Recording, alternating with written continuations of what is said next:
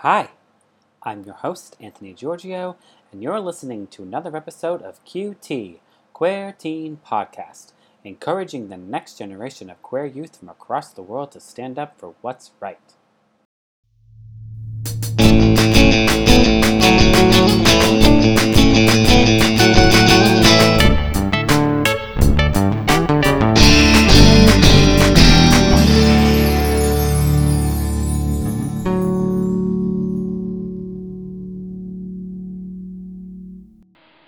Hi, Eric Marcus here. Eric, it's Anthony. How are you? I'm fine, Anthony. Uh, a gorgeous day here in New York City. Yes, it's gorgeous. I'm only an hour from you. I'm down the shore. So. Ah, ah, no, you're not far away at all. No, in the Asbury Park. Yeah. Ah. Well, a beautiful day, and the only bad thing in the air is uh, the virus. exactly. Exactly.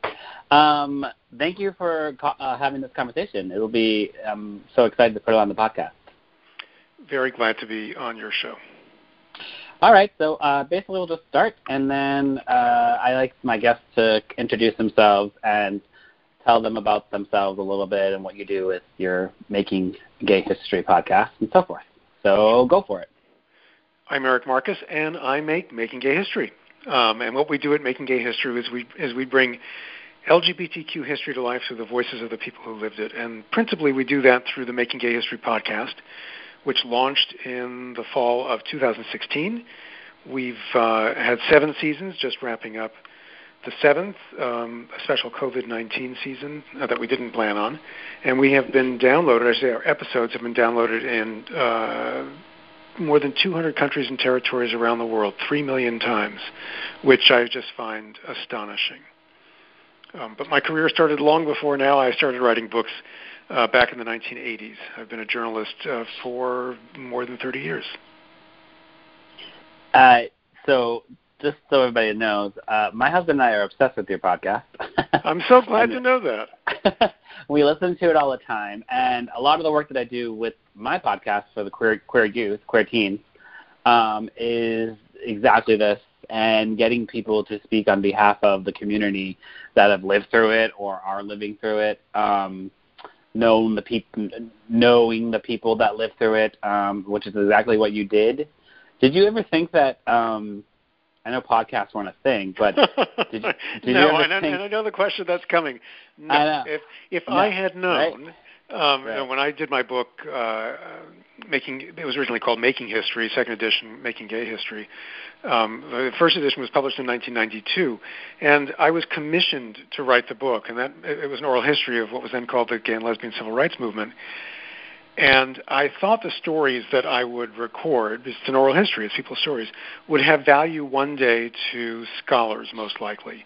Um, So I inquired with my uh, former boss at CBS News about the kind the kind of equipment that NPR reporters used. He had been the uh, the founder of Morning Edition and Weekend Edition.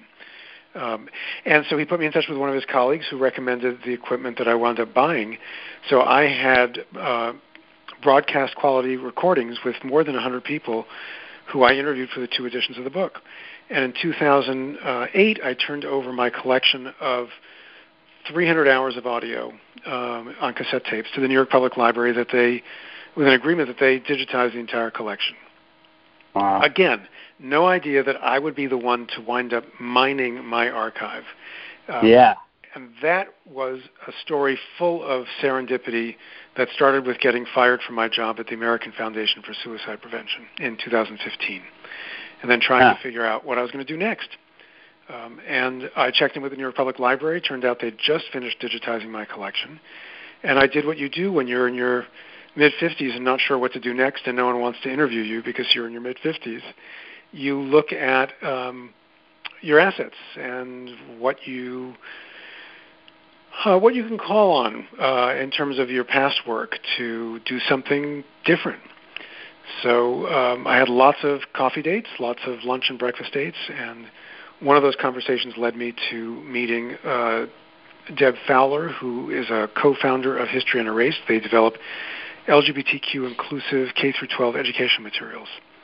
And um, what started out with as an education project with them, where I was going to provide short clips of my interviews morphed very quickly into a podcast, and we launched very quickly after my producer went to podcast school. She was the person who was cutting the audio tape for this education project, and when she got the pieces down to 18 minutes, 15 minutes, she said, this sounds like a podcast. We were going to be doing three to six minute pieces for this education project. And yeah. she went to podcast school um, and met a producer there named, um, um, boy, my brain is fried today, Jenna Weiss Berman, Pineapple Street mm-hmm. Studios. And she loved what uh, she heard uh, of, of what Sarah was working on and asked how she could help. And five weeks later, we launched the podcast. Wow. Which is not what I recommend. Um, I do no, another I, pod. I do another podcast, and we spent it was two years in development before we launched it. I do a podcast called Those Who Were There, which is yeah. about the Holocaust. Um, so no, I don't recommend it, but we didn't know what we were doing, nope. and we did it. Of course. Um, we launched well, the pod. i I'm sorry. That's the best thing about not knowing what you're doing is you're just doing it, and then it just happens, and you're like, okay. Yeah, we, we just we called it from the beginning. We called it the little podcast that could, and got way more attention than we ever expected, and then then uh, got funding we didn't expect, and here we are. Um, I mean, it is like the. I mean, I know other people. So I've visited other places with my podcast. I visited Land Illegals. Um, they have like historical archives places all over America. Yes. Yeah. And one of them is in San Diego with the Diversionary Theater Company, which is an uh, uh, queer theater company since the 80s, and they only use queer artists to encompass all the work that they're creating with plays and musicals. And below them happens to be Lambda um, Archives. And then uh, Fort, Fort Lauderdale has a specific location for queer history as well. And I mean, there are so many. There's so many things that capture it. But however, for me specifically, because I love podcasts and I love listening, yours happens to capture something that I don't think people would have ever known about these people. A lot of these people, besides the bigger names that you have, like Ellen DeGeneres. Um, right, right. Um, although the, even the Ellen uh, episode was at a time of her, I interviewed her at a time of her life when she was not right. the Ellen we know today. So it's a unique perspective uh, on her, and you hear her voice that's very different from the Ellen different. we come to know from her show. So different. It's, yeah, yeah the, the, the, the, there's also there's a certain power in in audio and hearing people's voices. Their souls mm-hmm. are embedded in their voices, and it's one thing to read someone's written archive and go through their papers and uh, right. Their letters. It's another to hear them tell their own story, and uh, and most of the people so you noted powerful yeah, most people, you, as you noted uh, in my archive, are not people you would know about otherwise. Right. No, no. It, that's just why I wanted to get you on my podcast in front of the children because it's like uh, specifically the cool thing is actually in New Jersey we just passed the LGBTQ curriculum plus curriculum um, for schools yes. statewide, and it's you know it's mandated. It's you can't cop, you can't get out of it. It has to be taught. Right. Um, I help and I started working on that through regards to equality with them and, and trying to work with a huge amount of people to get this thing because there's not enough history, uh, queer history specifically, yeah. obviously. So, um, but during all of that time that you had your career in the 80s, were you out specifically or were you just interviewing people that were historically? Oh, I, I, I came. Yeah, my, it seemed that way. Yeah. yeah, the anniversary of my coming out is is coming up on July 31st, um, 1976. So I've been out a long wow. time. I was yeah. 17. I was 17 when I came out. So no, it wasn't the career I imagined. Uh, my principal interest was in um, urban planning and urban redevelopment. Principally, mm. um, I was very interested in 19th and early 20th century commercial districts. So this is this was way wow, off. very different. Uh, yeah. very different path. yeah, and I was I was I thought I'd become an architect. I wound up uh, working for Philip Johnson, the, the famous architect who was also gay, although um, not out um, until quite late in his life. Um, yeah. But I grew up in that generation, that bridge generation that that came out very soon after, or grew up in the 70s, in the period right after Stonewall, when we just assumed that that we could be out. Um, we didn't know. I, I didn't know my history at all. I didn't know about the the before Stonewall world. Um, and what I encountered, as did many of the people my age, were people older than us who thought we were crazy. um, were terrified for us that by being out we would ruin our career prospects and be rejected by our families. Um, and for a lot of us, uh, our career prospects were affected by the fact we were out. Um, when I decided Yeah. to become a journalist, um, I was one of two people in my class at Columbia University in the journalism school, um, in the class of '84, who were out. Of about, I think there were about 100 or 150 of us, and we were warned that it could adversely affect our careers. There were no people who were out in mainstream journalism um, when we were in school. And when I worked at CBS Morning News in 1988, um, I was the only out person in the, the morning news newsroom. Um, That is fascinating to me. It's still fascinating to me. I know I hear that all the time. and There's loads of stories, of course, and you've captured these stories, but it's always, like I said, it's always, we said, or it's always interesting to hear someone say it out of their mouth that like nobody was out. I was the only one. No, in fact, when I worked at CBS News, and this had bearing on, on how I came to do the book, um, I discovered after working at Good Morning America and then at CBS News that the people who had the most fun, from my perspective, were the people on the other side of the camera, the correspondents. Um, Yeah. And they also made a better living, and I come from a working class background and was very concerned about being able to support myself. So I, when I was at CBS, I asked to meet with a senior executive who was an alum of Vassar. I, I went to Vassar um, class of 80. We would have been having our 40th reunion in two weeks, but not this year. Um, Hmm. So I asked her for a meeting because I wanted to find out whether they would ever put an openly gay person on morning news as a correspondent at CBS. Um, because I had to make some decisions about my career. I was on a six-month contract. I was negotiating a four-year contract. Um, and I wanted to know what, what what limits there might be or what opportunities there might be because of who I was. And I was very much out at that point. My first book, The Male Couples Guide, had been published in February of '88. Um, and while I wasn't hiding anything, I, I mean, certainly my colleagues knew I was gay, but my publisher helped things along because they sent a copy of The Male Couples Guide to every single person at CBS News. so I came in one Hmm. morning to the office, and there was a copy of my book on every desk in the office. So if I had wanted to hide, I couldn't. Um, so I asked for this meeting with the senior executive, and um, and she was evasive when I asked her if they would put an openly gay person on the news, and uh, as a correspondent. And finally, I said, "Look, I just need to know for my career. Would you put an openly gay person on CBS News as a correspondent?" And she said, "No."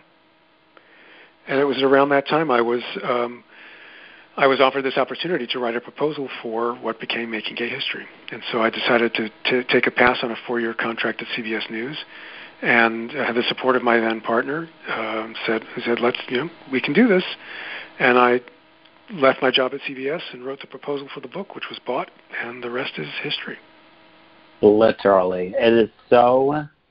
It's just like uh, it's just it's just I love this stuff. I'm such a geek. I literally geek out on this kind of stuff because it's so important. Number one, it's so important because stories can't die. They have to live on forever in order for people to see that there's so much of them inside of people that did amazing things or inspiring things in the world, right? So that's why these things are created. That's why you know you, you there's no accidents in my opinion. That's why you didn't do what you were supposed to do in 1988.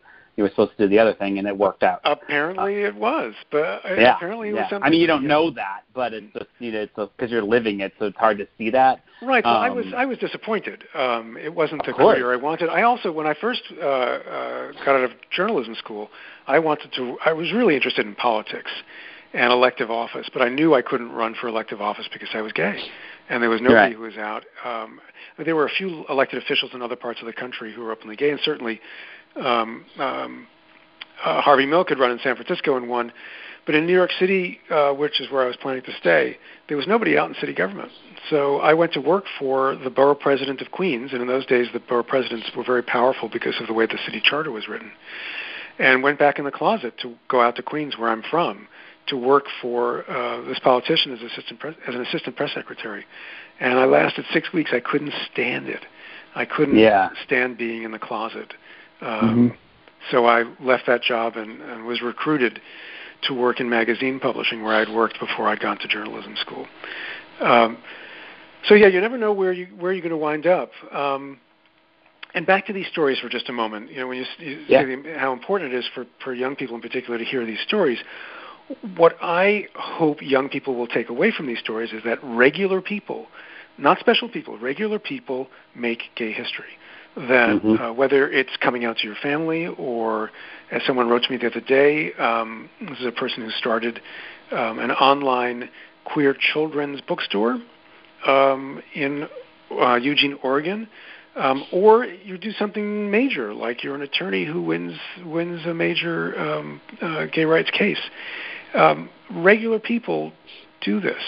Um, it's not you don't have to be special to change the course of history um, at whatever level you wind up doing it. Right. I mean, it takes all kinds of human beings to do that. It takes anyone to for for the simplest acts of uh, you know holding someone's hand uh, uh yeah. uh not the same sex you know like to the that's just that's that's just a powerful statement uh it's interesting because it's still a powerful statement in 2020 uh in a lot of countries and um even in America you know and so uh because to this day I mean even living in New York City my husband and I have been spat at and you know called faggot you know whatever and and it's interesting to uh and that's yeah. still today. Do you hold so, hands on the street in New York? Yeah, we hold hands a lot of the times anywhere. Really? I we would never. Yeah. We would never. Of I mean, it's we're just it's sure. just too frightening. We've been we've been together for 20 uh, 26 years. Yeah. But um and we grew up in a time that was much more frightening for gay people than now and we're hardwired to yeah. be fearful, even though it's it's less of a concern. And actually, what's happened now is sometimes I'll take uh, Barney's arm on the street, and I think what people see is two old men walking down the street, arm in arm, and I don't think we're two, a couple of gay guys. Um, it's They're just helping each other out. Yeah, he's he has white white hair now. He was he turned yeah. gray early, and so they they don't they see old men on the street um, arm in arm, which I think is kind of sweet. We forget that that we're um, Barney and I are both in our 60s now, so we are old. You know, I think of I not that we don't think of it because I think of it often, and um, but I know that like we're smart about it too. Like I know everyone's like you should do whatever you want, but I'm like no, there I'm gonna be smart about it too. I'm literally not gonna go somewhere just to make a point that I'm gay with my husband. To you know, and there are people that do that, um, there are, and and yeah, more, and I and I admire their courage, and, mm-hmm. and but I think just just don't be stupid. You know, it's not it's not worth yeah. risking your life for um, anything. Like no. for when you travel, even if you travel, say you travel by yourself and you go to certain neighborhoods, like don't even be stupid. Like just be really smart about who you're around. Be with like it just goes across the board. Um, yeah. We have we have friends but, who who travel the world, and they were just in Sudan, and um, um, they were clear with the person planning the trip who they were, but they also made clear that they wanted to take every precaution in the places they were traveling to, and so they mm-hmm. were they traveled as two single people staying in single beds. Um, mm-hmm. Because they were traveling to places where it was dangerous to be a, a, a gay couple, to be recognized as such. Yeah, yeah, so you just you can't be stupid. I hear I hear from a lot of young people because of the podcast and one of the things that concerns me is uh, when I hear from somebody who's 14 or 15 who says, "My parents can never know that I'm gay, and that my friends at school all know I'm gay, and they and they they tell me, you know, that I shouldn't come out to my parents." And I want to say to them, "It's too late. You know, you come out to your friends at school. It's simply too late because hmm. they um, it'll get back to your parents." Um, yeah and I think a lot and of then, young people don't realize the danger they put themselves in or can put themselves in um, because they feel comfortable sharing with their friends who they are. It's uh, I, it's hard to imagine being well. There's it's so hard to imagine being a teenager now. Um, it's such a different. It's an interesting um, it's an interesting journey they go on. I mean, like specifically, you know, uh, I talk to so many kids, and sometimes they most of the time the kids don't say their names, but most of them don't care and are out and have supportive families. But a lot, I have ones that have obviously not have supportive families, and yeah. um, or they're just coming out. They're just coming into the the preferred pronouns. Like, um, but it's such it's such uh, there's so much across the board. Like I, I can't even if you listen to the episodes and stuff. It's like they're just they're just the stories are so different, and some of them do it yeah. through all different mediums, right? They do it through uh, their music or poetry or right, how they dress right. or or um uh some of them are really really young like i have like nine ten twelve year old thirteen year olds out transitioning yep. trans and then some of them just came out at twenty three twenty four and then um yeah so it's an it, I, I just find it pretty fascinating. Yeah, um, it's it's really interesting. And I want to go back to the education um, piece for just a moment. I um, uh, participated in two professional development trainings here in New York City, part of the Department of Education's uh, uh, effort to teach teachers to teach this new LGBTQ history material. Mm-hmm. And I was I'm working with uh, History Unerased. Um, they're at unerased.org for anyone who's interested. Uh, and Deb Fowler and her crew were leading the training. And what was so interesting to me um, was the challenges faced by educators who are not familiar with this material, um, or educators who are familiar with this material. Um, the challenge of bringing it into the classroom. Um, hey, let's start with people who are not familiar with the material. All kinds of things come up um, that they may not under, know how to deal with. What happens if the principal walks in when you're teaching this for the first time and the principal's not supportive? Um, or you have right. a student in your class who is very challenging and goes after the material, and another student mm-hmm. comes out because of that. How do you deal with that? Right. Um, spontaneously comes out in class. Um, yep. And for, I, there was one one educator um, in the workshop who is totally out himself, perfectly comfortable, um, but works at a school in a predominantly Caribbean immigrant neighborhood. Yeah. Um, where there are teachers who won't teach this material and where there are parents who'd be very upset about it. So I was struck by um, how important it is for teachers to get professional development in this material, that we can't just drop Major. resources or curricula on teachers or even principals and expect this material to get taught. It's a very complex and contentious area. Um, I am thrilled to see states like New Jersey and Illinois and California um, require the teaching of this material, but most often it's not funded in a way that makes it possible for the material to be developed or for teachers and other educators to be trained in the material. So I think it's a long, long, long way to go. Um, um, but I'm hopeful. I'm hopeful. Yeah, it's a it's a hopeful thing. Like even even here, like we um, Educators for Equality was created through Garden State Equality, which is the basically the, becoming the training model uh-huh. um, for teachers to go. And they've done a few open, basically town halls with the curriculum and they're going to pilot it in 10 schools for like a year. Well, kind of on the back burner right now, a little bit because right. of COVID, but right. um, it will set up itself for the fall and see how it goes. But the biggest thing that I even kept saying inside of this training and or inside of creating this is that we need to teach them the empathy and the knowledge on how to deal with if a kid is like saying words like that are negative and like what do you do like what you just said and like because if you don't have those trainings, there's really no point of teaching this because then it's not going to go. In, it's not going to be able to go anywhere. Right. Um, and also, it's in every subject in the state of New Jersey, so it's just incorporating um, same-sex everything inside of like even math problems and um, just incorporating it as language. Uh, right. So it becomes the norm, and it's a big undertaking, of course. Uh, but the biggest thing, like going back to that, is yes, the history is really important, but you can't teach the history if the person refuses to for whatever reason, or if they don't even have the training to know what they don't know. Yeah, um, yeah. I would be scared as a teacher to go into a classroom if I didn't know the history, and and I know yeah. the history really well now, but yeah, I'm an expert on it, and I'm I'm still actually right. a pretty superficial expert. But what is it like for a teacher in social studies, for example, who knows nothing right. about this history and is coming to it fresh? How do they deal with with uh, bringing this into the classroom and then getting questions about things they they have no idea? Just the material alone because, is complicated. It, yeah, yeah, and like sexuality is going to come up, and like yep. a lot of people think we're teaching them sex, and, and that's not what it, there's health education for that but that's not what this particular subject is, and so forth. Yeah. Um, so, in the the process of you doing all of these interviews throughout the years and capturing, um, and then you might get this question, but I love it's a good question. So, what who?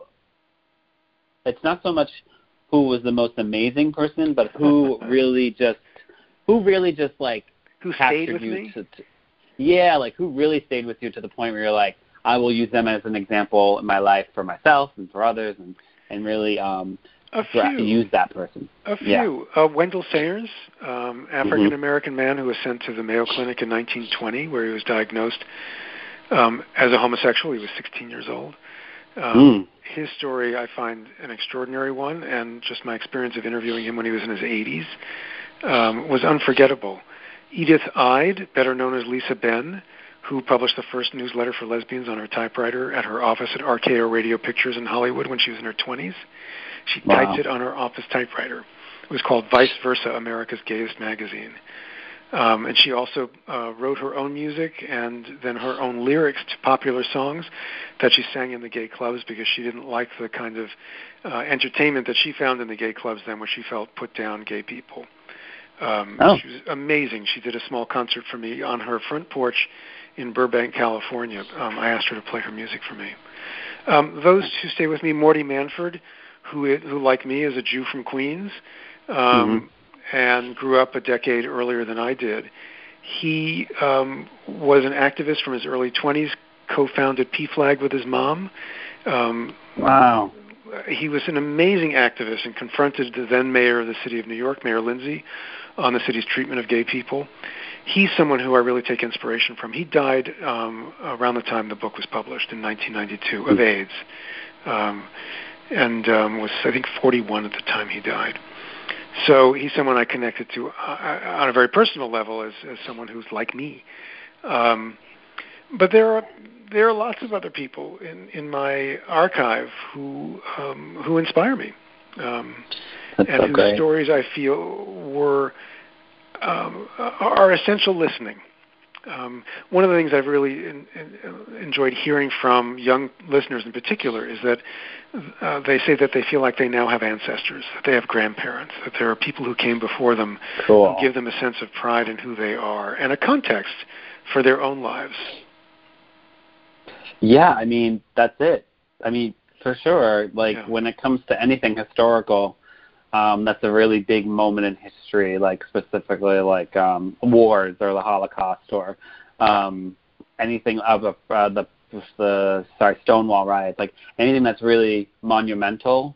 Those are if you can dig underneath those and get to the people that did the other work. Yeah. I feel like that extends your family, you know, and that's like, oh, it's not just the um the uh whatchamacallit, like the bigger happening if that did happen, but there's like thousands of other people or hundreds of whatever right, it is right. underneath all right. of that that have done so much to make such a difference. Yeah, I mean, just even the Pride March, which we take for granted mm-hmm. now, although we're not having it this year. Um. But Pride, Pride marches and celebrations are held all over the world. How did that happen? Um, right. And I'm, I'm betting most people don't know it started in 1965 with an mm-hmm. annual protest march in Philadelphia uh, called Reminder Day on July 4th um, every year from 1965 to 1969. And that the decision to move that annual march to New York City on the anniversary of the Stonewall Uprising for 1970 was a decision made by a group of existing organ- homophile organizations, they were called homophile organizations, at a conference in November of 1969. It was voted on. Um, and the resolution was drawn up by a group of young activists who thought mm. that it was important for that march to be held uh, on the anniversary of the Stonewall Uprising and that they also enlisted other organizations at that time to do the same thing. So there were four marches the first year, and now there are how many? Um, I always I mean, say now that the organizers will inherit the earth. It's not a spontaneous event like Stonewall that that is tra- that that changes the world. Um, it was right. the people who harnessed the energy released at Stonewall through organizing that changed the world. I mean, we wouldn't have had everything that came after without the Stonewall uprising, but that was just the just the match. That's it. Yeah. yeah. And it's interesting. I do I do uh, LGBT work over in India, and wow. um, wow, wow. yeah. So and I went to my first year. I went there. It was in Mumbai. Go to I go to Mumbai. That's where I hang out with um, the people I work with, and that Pride March, coincidentally, was just it had had to have been the closest thing to one of the first marches ever because you don't you're not there you weren't allowed you are not allowed to have any floats or anything like that. You could only march around the this area like basically a big loop and then come back to where you started and then you have to break it up quickly. But you can start with the stage start with the protests, start with the shouting and the, all the things and the, the performances. But then you're literally we marched through cars. Like there was traffic, of course, because it's Mumbai, India. But like we were marching through cars. Oh. I'm like chanting in um Hindi, and like it's like this crazy, crazy moment in my life that I'll never forget because it was just it was a march for the purpose of human rights, queer rights over in India, and that's what it was for. That's all it was for. It, like must have been we are hum- wild. It's crazy and beautiful and Yeah. I wasn't scared or anything. Like they had a lot of protection. Um and yeah, I just it was ten thousand people and they just went in a circle Wow. and they came back to the same spot they began and then it broke up like it never happened. They had like a whole pride weekend, but that was the march specifically and uh and it was just the march. It was just signs and chanting and saying this is who we are. You have well, to see us. that's, We are and that's what the march was like in New York City in 1970, and it's what the march, the Queer Liberation March, was like last year on the 50th anniversary of Stonewall here in New York. Mhm. There was an alternate march Yeah. which I marched in, which I Right. actually I loved. It was terrific. It was a real protest march, like the olden You mean days. it- Exactly. It wasn't. You mean it wasn't all the big sponsors and everything? No, just that was a, then- that was a separate march. That was um, the the Queer Liberation Oh. March was held in the morning, and then the big the uh, right. The the march that we've come to know in New York with all the floats and the corporate sponsors that that came after. So we had about I think I've 40, marched 40 in that three times.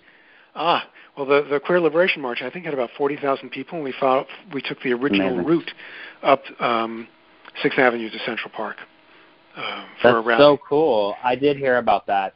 Um, I did not do that one because I was going to be doing the big one, and that one lasted more than I could ever get. In fact, I'm not sure it's over yet. no, it went on for like I think we set foot, so we were standing around waiting to march because the people who I do work with India, they came over and they were it was part of the Swiss Ally Fund. Oh, you and- uh, was it? Did you come over with Prince? Um, Yeah, Prince Manvendra. hmm Yes. That's my that's who I work with. Yeah. oh, well, Yeah. he he is um, he is a close friend of one of my neighbors. Cool. So uh, yeah. so yes, I know exactly He's a who light. he is. Yeah. Yeah. So I, I work with him and his husband, and they have this LGBT center in the middle of dust country, farm country on a holy river, in a place you never, ever, ever, ever would think there would be a rainbow flag flying. Wow. And it, they've they've created it's all um, funded through uh, just fundraising because he had, they're not he was cut ties from his family back in Uh-huh. 2006 the, the whole thing and um, so he's self-made and it is the coolest God if you I would love for you to experience it and ever and come with me one time because it is like such a cool place to go and do this work and now it's okay it's not illegal to be gay over there and No, um, I know, no, no. I would absolutely love So to. I was in India um, ten years ago. Um, and Okay. Spread my mother's ashes on the Ganges at Varanasi. wow cool My mother had an Indian Wow. guru, guru for many years. Oh, very cool. All right, so it's totally connected, and India is a magical place. It's kind of hard to explain to people unless you've been there. It's, um, I think it's it's impossible to explain. Um, It is- yeah, New yeah, York City is. is hard to explain to people who don't know big cities, but India But is impossible no, to explain unless you've been there and stood go in to the middle Mumbai. of Go to yeah, Yeah. exactly. Go just stand in the middle of somewhere and just experience it, Yes. and you're like, what is happening? I will never forget Um, standing in the middle of a, of a traffic circle in Varanasi um, uh, when the lights went out, and it was a, it was I'll never forget it. It was um, it was amazing.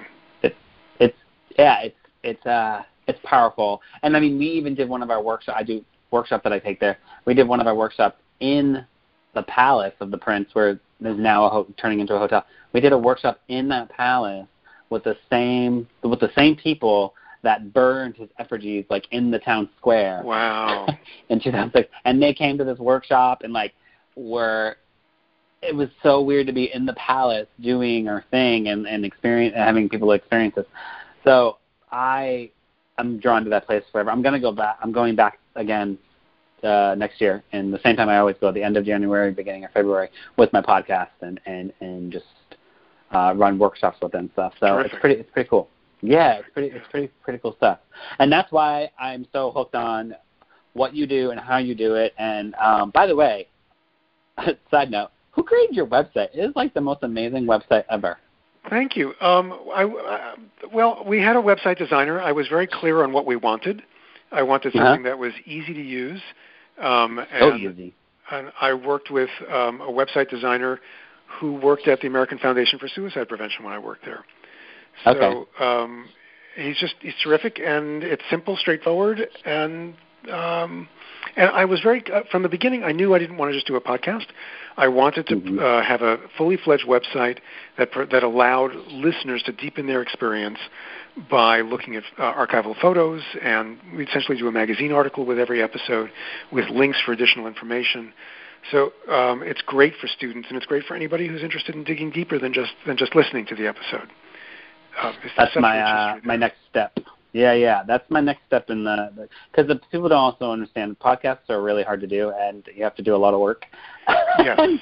Yes. People are like, I'm going to start a podcast during COVID. I was like, all right, when you go back to work, you let me know how it keeps up because it ain't easy. No, Uh, no, it's not. And if you have a website that goes along with it, it's it's a lot of uh, a lot of work, and also it's it's costly. Um, our our budget Mhm. is um, and our budget's taken a big hit this year, so that's that's all the more challenging. Um, but it's costly I don't even have a budget. time-consuming. I'm sorry, you don't have a budget. I don't even have a budget. I just do it from my house or I travel. I mean, I do have a budget. I have a Patreon that I'm now um, pushing and getting people to give me money. So that's actually been really helpful. Um, well, it will be helpful once I can leave my house uh, properly. Right when that day comes. Yeah. But I, I absolutely love your website. I think it's very um, informative and it's pretty simple. Everyone, it's makinggayhistory.org. Nope, Making Gay History. That's the main website, but the the podcast website is makinggayhistory.com. Oh, okay. Making Gay- oh, okay. I'm on the uh, oh, because I guess you can explore your podcast on that. So you hit the rainbow flag. I. Right, right, exactly. But if you want to go directly to the podcast, it's makinggayhistory.com.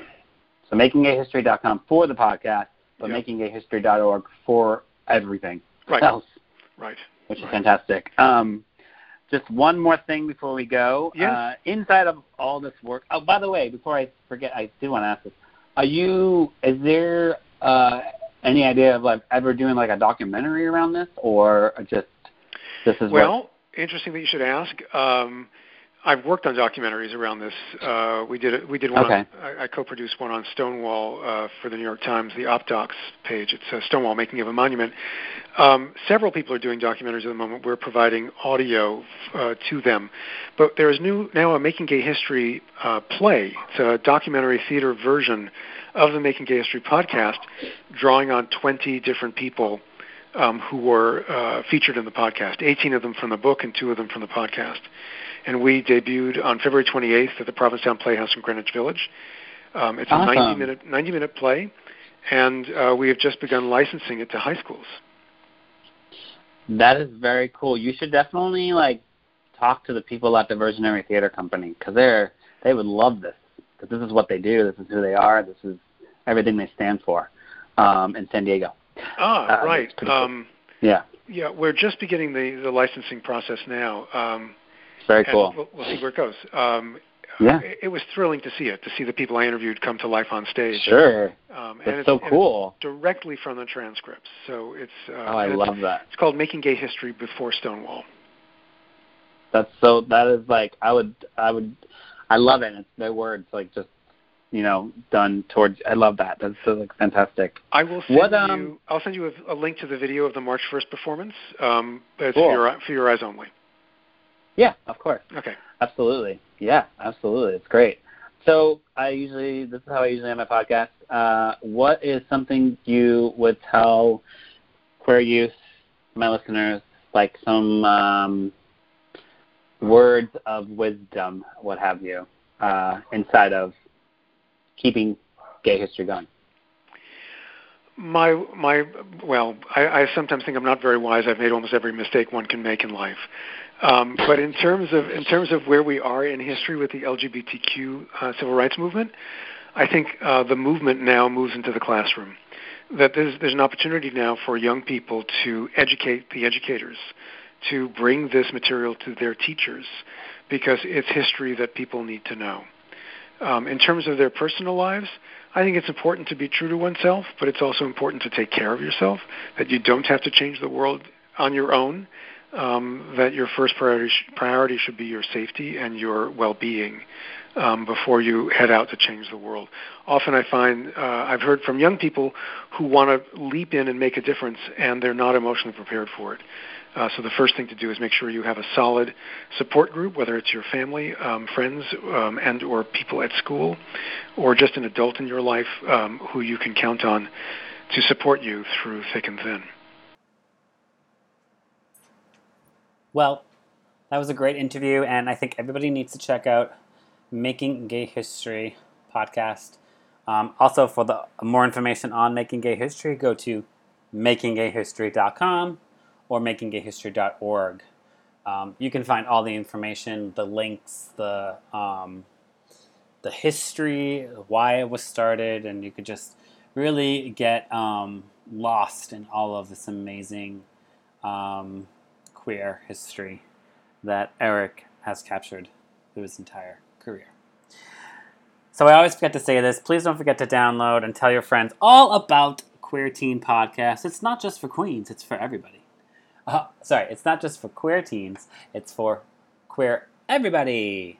Um, so yeah, please tell all of your friends. You can download it on Spotify, iTunes, Apple Music, um, where else? Oh, and Podbean. So yeah, and that's it. And of course, I want to thank my producers, my um, on-air producers, Jose de la Cuesta and Michael J. Gabrowskis.